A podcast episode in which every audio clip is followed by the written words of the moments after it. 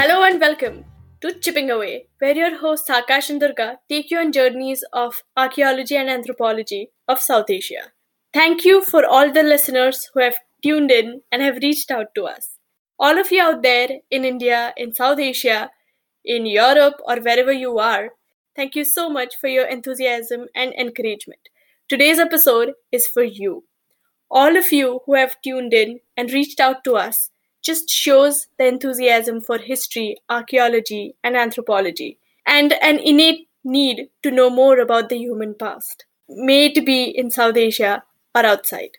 However, all of this enthusiasm comes with a grain of salt. What if the enthusiastic efforts to know more about the past are misdirected? With great power comes great responsibility. Let me tell you a story to illustrate what I just said. So, in my fieldwork, I encountered sometimes, and this one time in particular, when an abandoned site, archaeologically dated to around medieval period in South Asia, was abandoned and was intact since around 15th century of Common Era. I was overjoyed to look at this site in its pristine condition. However, some enthusiasts took it upon themselves to quote unquote clear the site and segregate the material at the site. Unfortunately, because they did not have the technical know how of archaeology, they could not ascertain which cultural material belongs to which period, and they just clumped it together. And now what we are left with is a clump of unusable material. Uh, because it is not dated, it is not contextualized, and we don't really know what was the purpose of the material or where it sat in the site. And as we all know, context is the most important element in archaeological research. Without knowing the context of a find, well, the find is nothing more than a showpiece. That's true. That we should be cognizant that we have a team of experts when we are going out in the field and trying to explore the hidden facets of history. So today's episode is more on that. Yes, public archaeology. That is where people who are initiated into the field of archaeology or familiar with its methodology get together with people who are enthusiastic about the field to know more about the field and we share this insight so they can empower themselves to be self reliant inquirers of the past. So, this is not to say that the enthusiasts are not a valuable addition to the cause of archaeological study, but the trained archaeologists and enthusiasts should work together as a team rather than as competitors.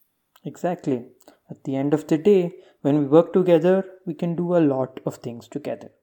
So, this kind of cooperation can be in many forms.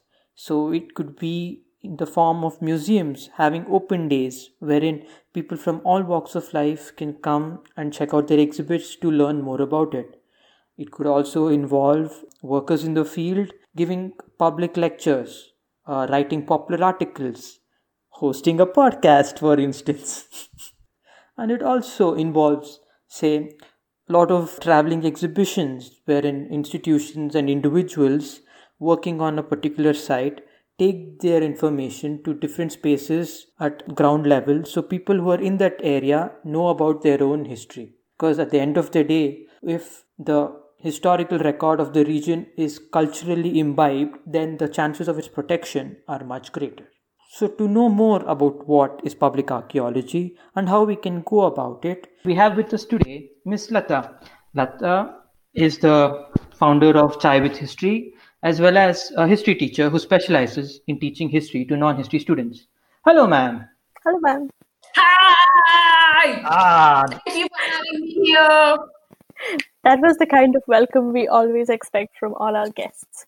exactly. You've been our most enthusiastic guest so far. Hey, thank you for being here. Bounce, bounce, bounce. Well, our discussion today revolves around public archaeology. So before we get in, what is public archaeology? Public archaeology is is where uh, the community, any anybody who is interested in knowing about the past of a particular area where they are residing or you know the country that they come from if if they are interested it is it is uh, they they just have to um understand how to go about their interest. It starts off in many countries as a hobby okay. And uh, but many of them end up becoming researchers in their own right. Now we know that there is a, a thin line that separates an academic research model from having a hobby interest. And it is this particular gap that public archaeology tends to uh, fill. In a country like india where i work uh, that we don't have any government guidelines for public archaeology so it, it becomes a little difficult. We don't know how much we can do because in India, historical data is owned by the government. So we really don't know how much uh, we can do. So, what I typically do is when interested people who have found stuff or they want to publish stuff uh, ask me, I can only guide them to uh, societies that would accept their work or to um, the relevant government offices that they need to go. So I become this um, headhunter kind of a you know networker sort of a thing many times. But more than that, as a public archaeologist, uh, my contribution, I would say, uh, would be to actually provide theoretical basis to their interest. And I find that this is what is really working for Chai with History um, uh, here. Interesting. So yeah, according to you, you could say a public archaeologist is a liaison between the academic field of archaeology and the public to whom the archaeology belongs to. Absolutely. Wonderful. And uh, this undertaking, Chai with History, that you brought up and you're a founder of, could you tell us something about it? So, Chai with History started sometime in uh, 2012, and uh, one of the motivations for it was a crackpot case that happened uh, uh, in Maharashtra. So we have this entire thing in the Indian constitution where, you know, it is a fundamental duty of every citizen to value and preserve the rich heritage of our composite culture. It's actually there in the constitution. There's a lot of uh, motivated, uh, you know, young adults who have started coming out of their offices, homes, and these are not trained in history or archaeology. They may be engineers, young doctors, uh, business uh, students, art students, or activists. Uh, they could be just about anybody.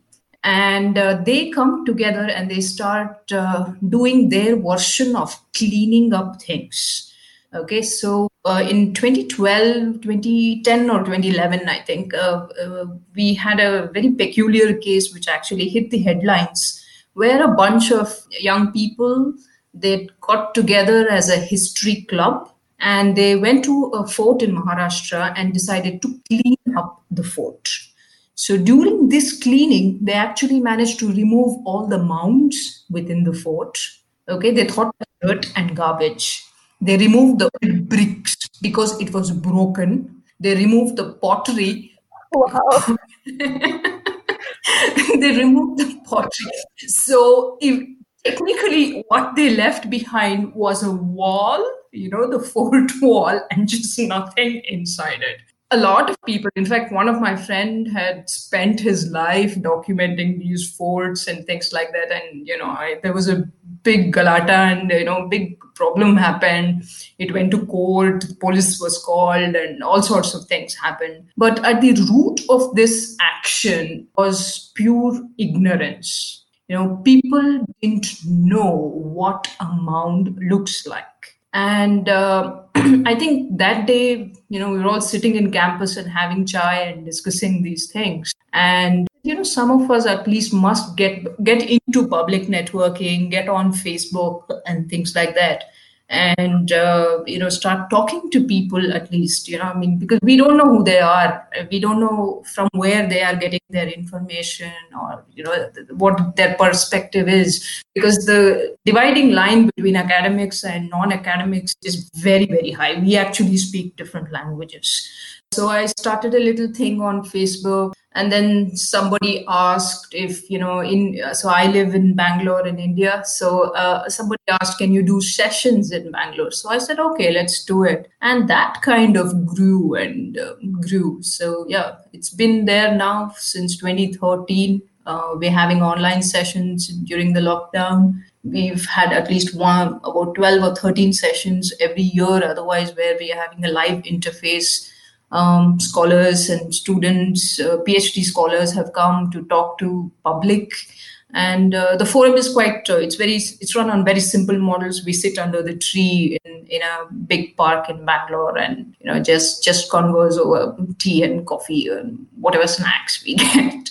It's it's quite casual and uh, friendly. That's true. I mean as somebody who's participated in these sessions i would say it's been eye opening the way that uh, archaeology is uh, conducted in the fold of academics and how people perceive it yeah. A lot of people just just don't know uh, the words that they should hunt down. I mean they don't know how to they, they, have access. It's there on the internet but they don't know what words to look for. So it's these small little things and and uh, over the years what i've seen these little interactions for a couple of hours in a month you know uh, that's all we do. And uh, their blog spot started improving their slideshows started improving and uh, I, they some some of them have started putting references you know from wherever they're getting the books. They're also reading more books and i think that it's a personal achievement uh, for me i mean I, I, thoroughly love it because so much is actually happening and the change is very obvious I think it's really creditable to give a worthy direction instead of True. five different ideas scattered in different places. Absolutely, absolutely. And I'm also very curious about the name Chai with History. We sit in this little park on a on a park bench under a tree, and uh, the government canteen is just behind us. And he was making better chai than coffee, so I just called it chai with no long stories there. But I think it also plays into this liaison of a role mm-hmm. where chai, a very common like daily beverage, it's, it's a casual. Exactly, links with history, a more academically sought discipline. And in times like this, wherein you know we're currently living in post-fact societies, and where the truth itself is relative and subjective, and everybody has their own version of truth, it's important for us to get well the truth out there. It's also very important for people to understand what data is and what interpretation is. Once that happens i find you know the discussion the quality of discussion the way they are participating even in facebook dialogue you know all these massive debates that is happening on social network and all that. So i mean even the way these same people you know that the way they are participating is obviously changing. This they start putting references you know from researchgate in the middle of uh, a very very uh, propagandist and uh, whatever discussions that is happening. It's it's quite fun. And you know that's true. You bring up a very important point about interpretation. All reconstructions of the past is an interpretation by someone in their present with their own objectives with their own goals with their own perspectives. And through time because people's perspectives has changed even their interpretation of the past has changed. And i think it's up to people who are working with the past to ensure that the society keeps up with these changing interpretations. Would you say so? True. Yeah. So essentially, you know, um, I mean, I'm a student of Deccan College, uh, founded by Professor Sankalia. And, uh, you know, when you read his book, Born for Archaeology, which thoroughly influenced my life, and, you know, even the little temple that I worked with for my dissertation, I, I took it up right up to, you know, I continued to work with the panchayat office and, and made sure that that little structure was actually conserved. It's it's not just uh, you know because the structure itself gets reinterpreted. Data kind of remains the same but it's the structure that gets reinterpreted. So an Agrahara temple, which which belongs to a very specific community and caste, and, and in India the caste lines are very, very large. So this particular structure didn't have anyone around them that I, you know, to whom that structure belonged to. So uh, essentially, we have to make sure that the community around it around this particular structure if they start developing a romance with it you know a passion for it or a religious connection or some sort of a connection there has to be some sort of a connection for today's community with that monument. And uh, that takes a lot of you know conversation and you have to make sure that at least for the next 50 years at least you know if, if we could do that if it gets consumed that i mean that, that that is all that i think of you know in the next 50 years will it be there? What can i do to you know keep the people together? But this this doesn't always happen. There are a lot of well-meaning uh, enthusiasts of history who try to do this but they kind of mess it up because they just don't know the art of conversation. This structure doesn't belong to you. You know it's very complex society like india where you know like for instance i mean durga you're from maharashtra i'm from karnataka. We have so much difference. It's it's not a joke at all. There's so many things that you are doing. Your your jewelry is different. The clothes you wear is different. Your rituals that you have in your house is different. And i mean we are we are speaking english as a common thing. I don't know your language. You don't know my language. And therefore you don't know a lot of things. We just we don't really understand each other completely. And it's it's a, it's a very very difficult thing if anybody actually manages to interact that way. Uh, but when we start talking about subaltern groups and the upper caste in india the language difference is so high that it's it's almost impossible to you know bridge this. And it has to be done with with a lot of empathy. And we, we just don't want to see beyond what we can understand and this kind of a gap needs some really serious thought. And i think a lot of researchers should also you know start communicating because that is what sankalia said you know. You can't you cannot preserve history and culture. If if you don't talk to the community uh, where the artifact where that history uh, is standing how long are you going to sit there in one place and you know do you want to fence it? How long will you stay there whatever that you have found you have to educate the community to which it belongs. The public archaeology uh, in india i would say you know has these three components where you give them data. You just some people just need data. Some people need a reference point. Some people must be taught how to look you know they, they're traveling great distances but they don't know what to look for. And uh, you know you just give them a little bit. And yeah this also again you know happened in chai with history. Uh, there's a young engineer and uh, he's been you know coming with for these hero stones. We have these undocumented hero stones thousands of hero stones.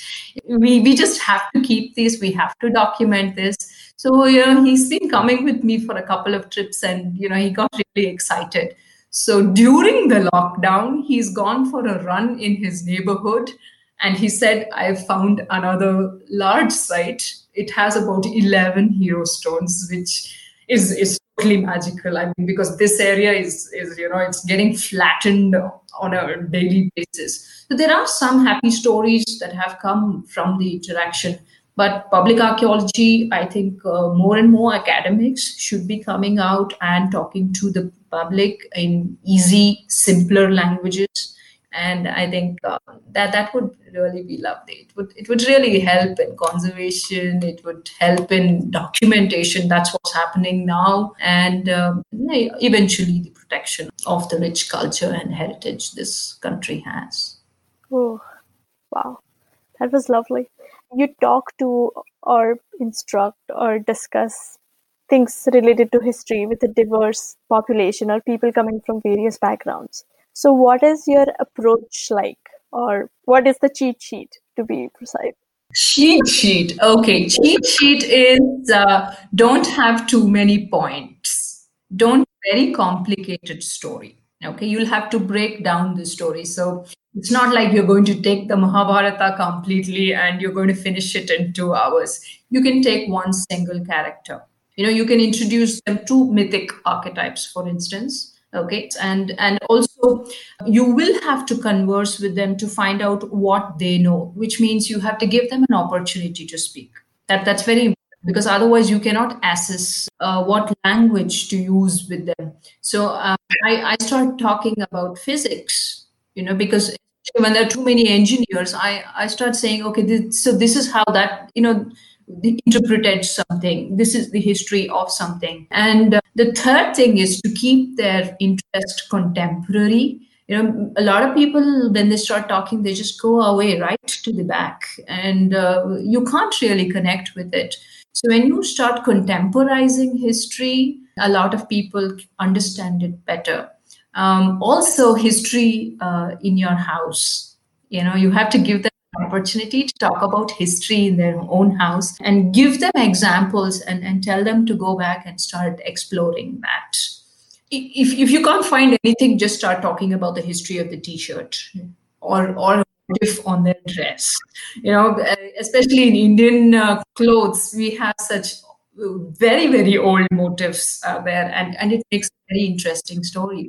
Uh, at the end of any session, they must be aware that there is history everywhere, and and not just in one little monument in that site there.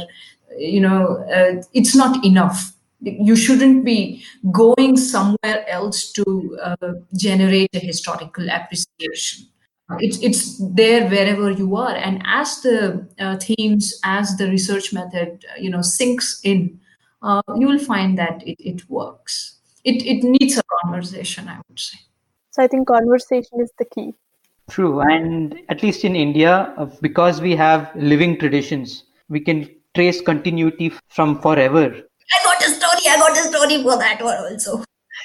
sure, sure, sure. Living traditions is one big thing in India. So we, had some really hilarious things. So acrylic paints were being used to uh, protect very old buildings, and uh, there was this huge activist movement against it. So one conservation group came up with this brilliant idea of using organic paints, just like in the old days.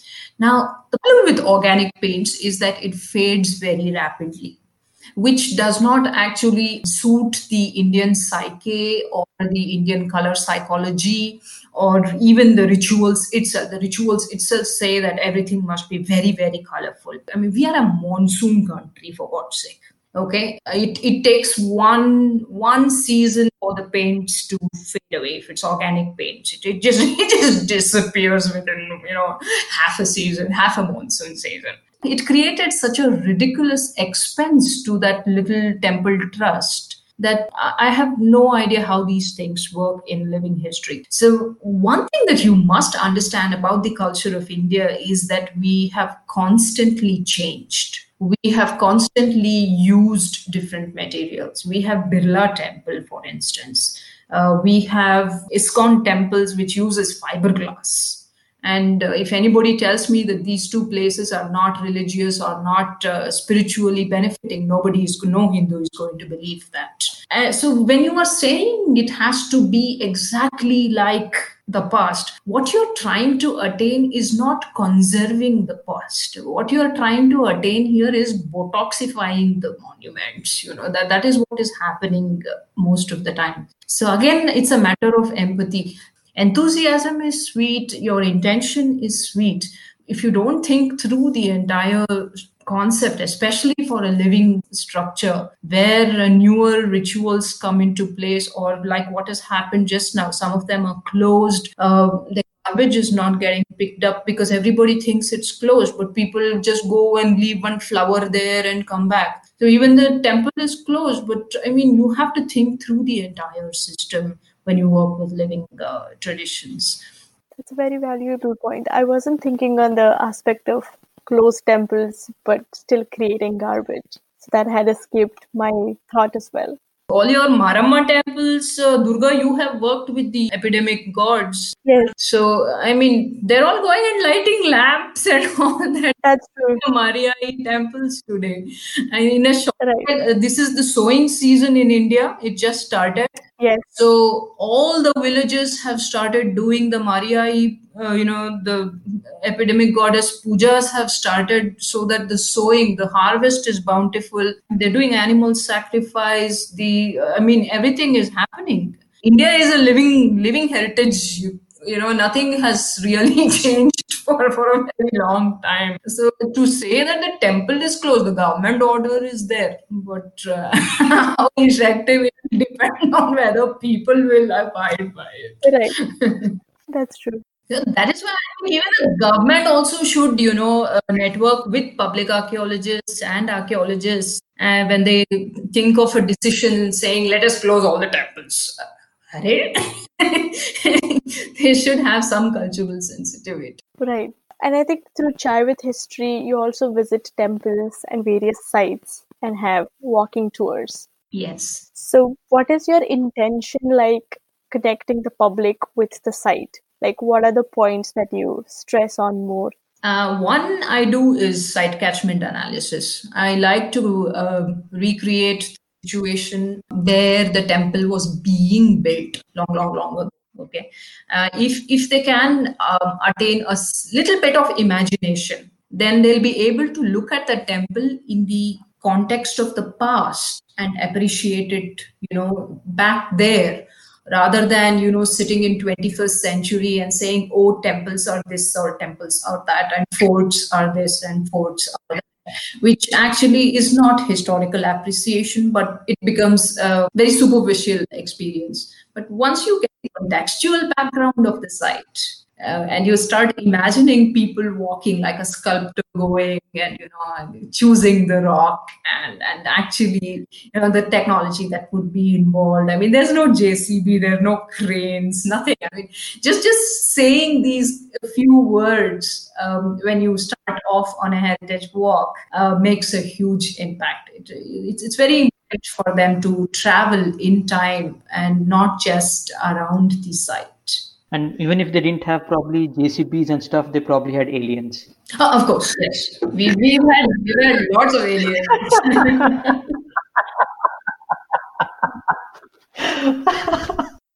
that is my pet peeve. and then we've had uh, we've had amazing strength and things like that.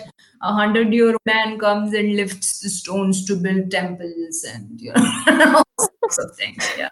And there's there's a story in Bangalore which says that there was something like about ten thousand elephants or something like that, and, and there's no habitation of the mahouts, the stables, nothing. But uh, yeah, fantasy creation. Yeah, we need to separate that fantasy creation also. That as the data comes in, you know, they kind of slip away from fantasy. So that that kind of natural that. And I think you mentioned a very valuable point here. When the data comes in, these narratives and fanciful stories automatically make an exit. And probably that is the key piece we need for public archaeology, where most of the people come in with a certain narrative or fanciful idea. For example, Pandavas creating all the rock cut caves in India, for instance. or things like that, which needs to be disengaged from fanciful narrative material data. All the dolmens are supposed to be Pandava houses, by the way, in this area in, in South India.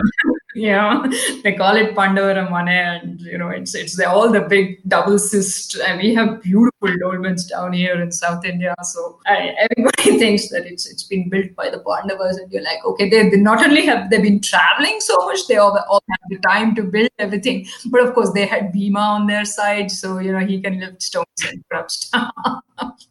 For all those who are interested in what dolmens are, check out our previous episode on the megaliths.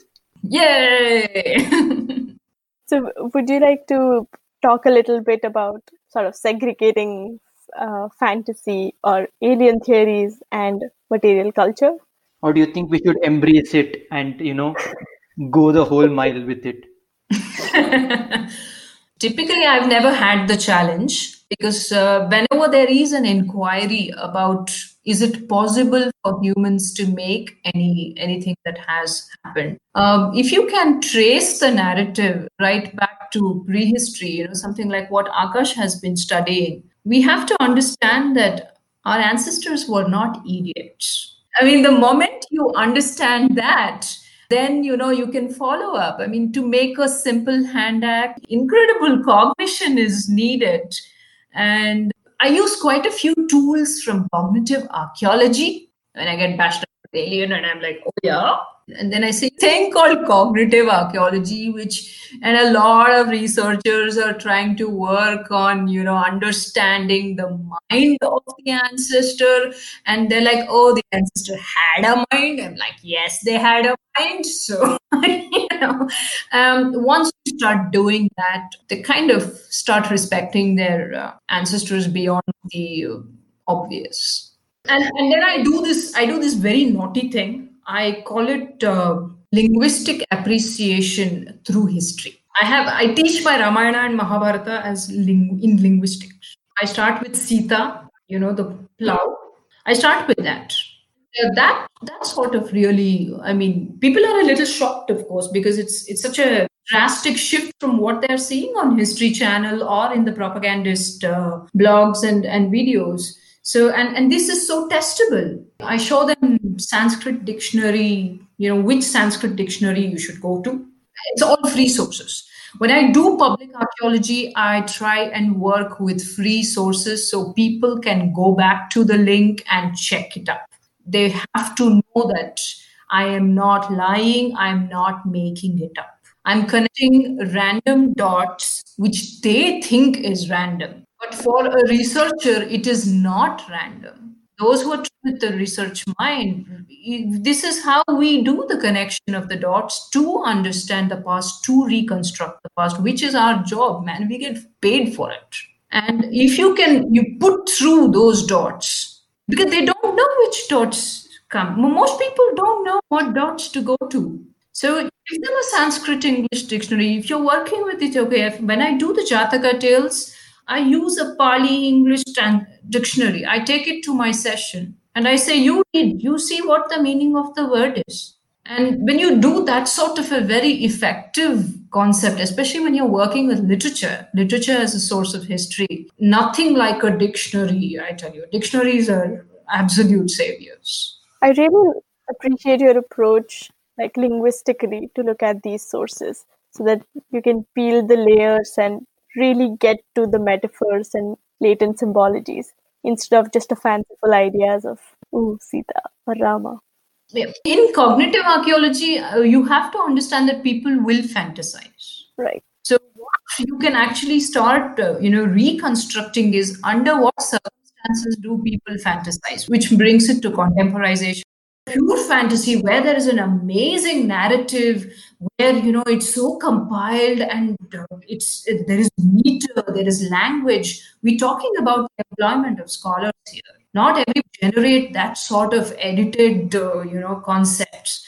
And that costs money. You can only have a beautiful saga in, in the most prosperous situation. So this is another thing that i do. I bring in a lot of economic theory and uh, I, I must thank my education for that. So i i read up a lot of economics and uh, you know crowds that are coming into these sessions nowadays they they're all looking at the economics of it. They're very aware of the economics the stock market or anything.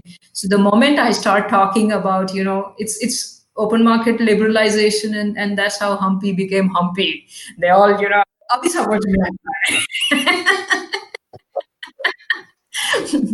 bring the banya into it, and everybody understands everything. So yeah, these two things really work: the money flow and linguistics, and uh, everybody understands these two things. Well, the more things change, the more something stay the same, I guess. There are universal patterns, there are universal archetypes. And uh, once you figure that out, that's the whole thing. You know, most people uh, cannot figure out the universality of things. Correct. Uh, once you figure the universality of things, then it's, it's, it's absolutely partying. And then you can actually see, oh, there's a mystery. What is the the mystery is something that is not within your caste or subcaste or in your religion, in your food or in your area. That is the only mystery that exists in Indian history. The moment you incorporate another community into the study, you understand the mystery. True. So pretty straightforward. Indian history is actually quite simple to comprehend, but you know we need to bring in different groups of people to look at the data, and I'm sure a very, very straightforward narrative can be created. Be able to appreciate our ancestors better as as humans rather than as some ideal concept, uh, you know, that people fantasize about. Okay. On that note, I think we'll call it a wrap. I suggest everybody check out Chai with History on Facebook and Instagram, and let's keep the dialogue going. Thank you, Latha. Thank you. Bye bye. Bye. So, on that note, let's wrap up for today. And we'll see you next time in a matter of 15 days, right here at Chippin' Away. Let's keep the conversation going on Twitter and Instagram at chippinawayInd. And feel free to send us your comments, feedback, and suggestions at chippinawayInd at gmail.com. So keep chipping away. Until next time. Bye bye.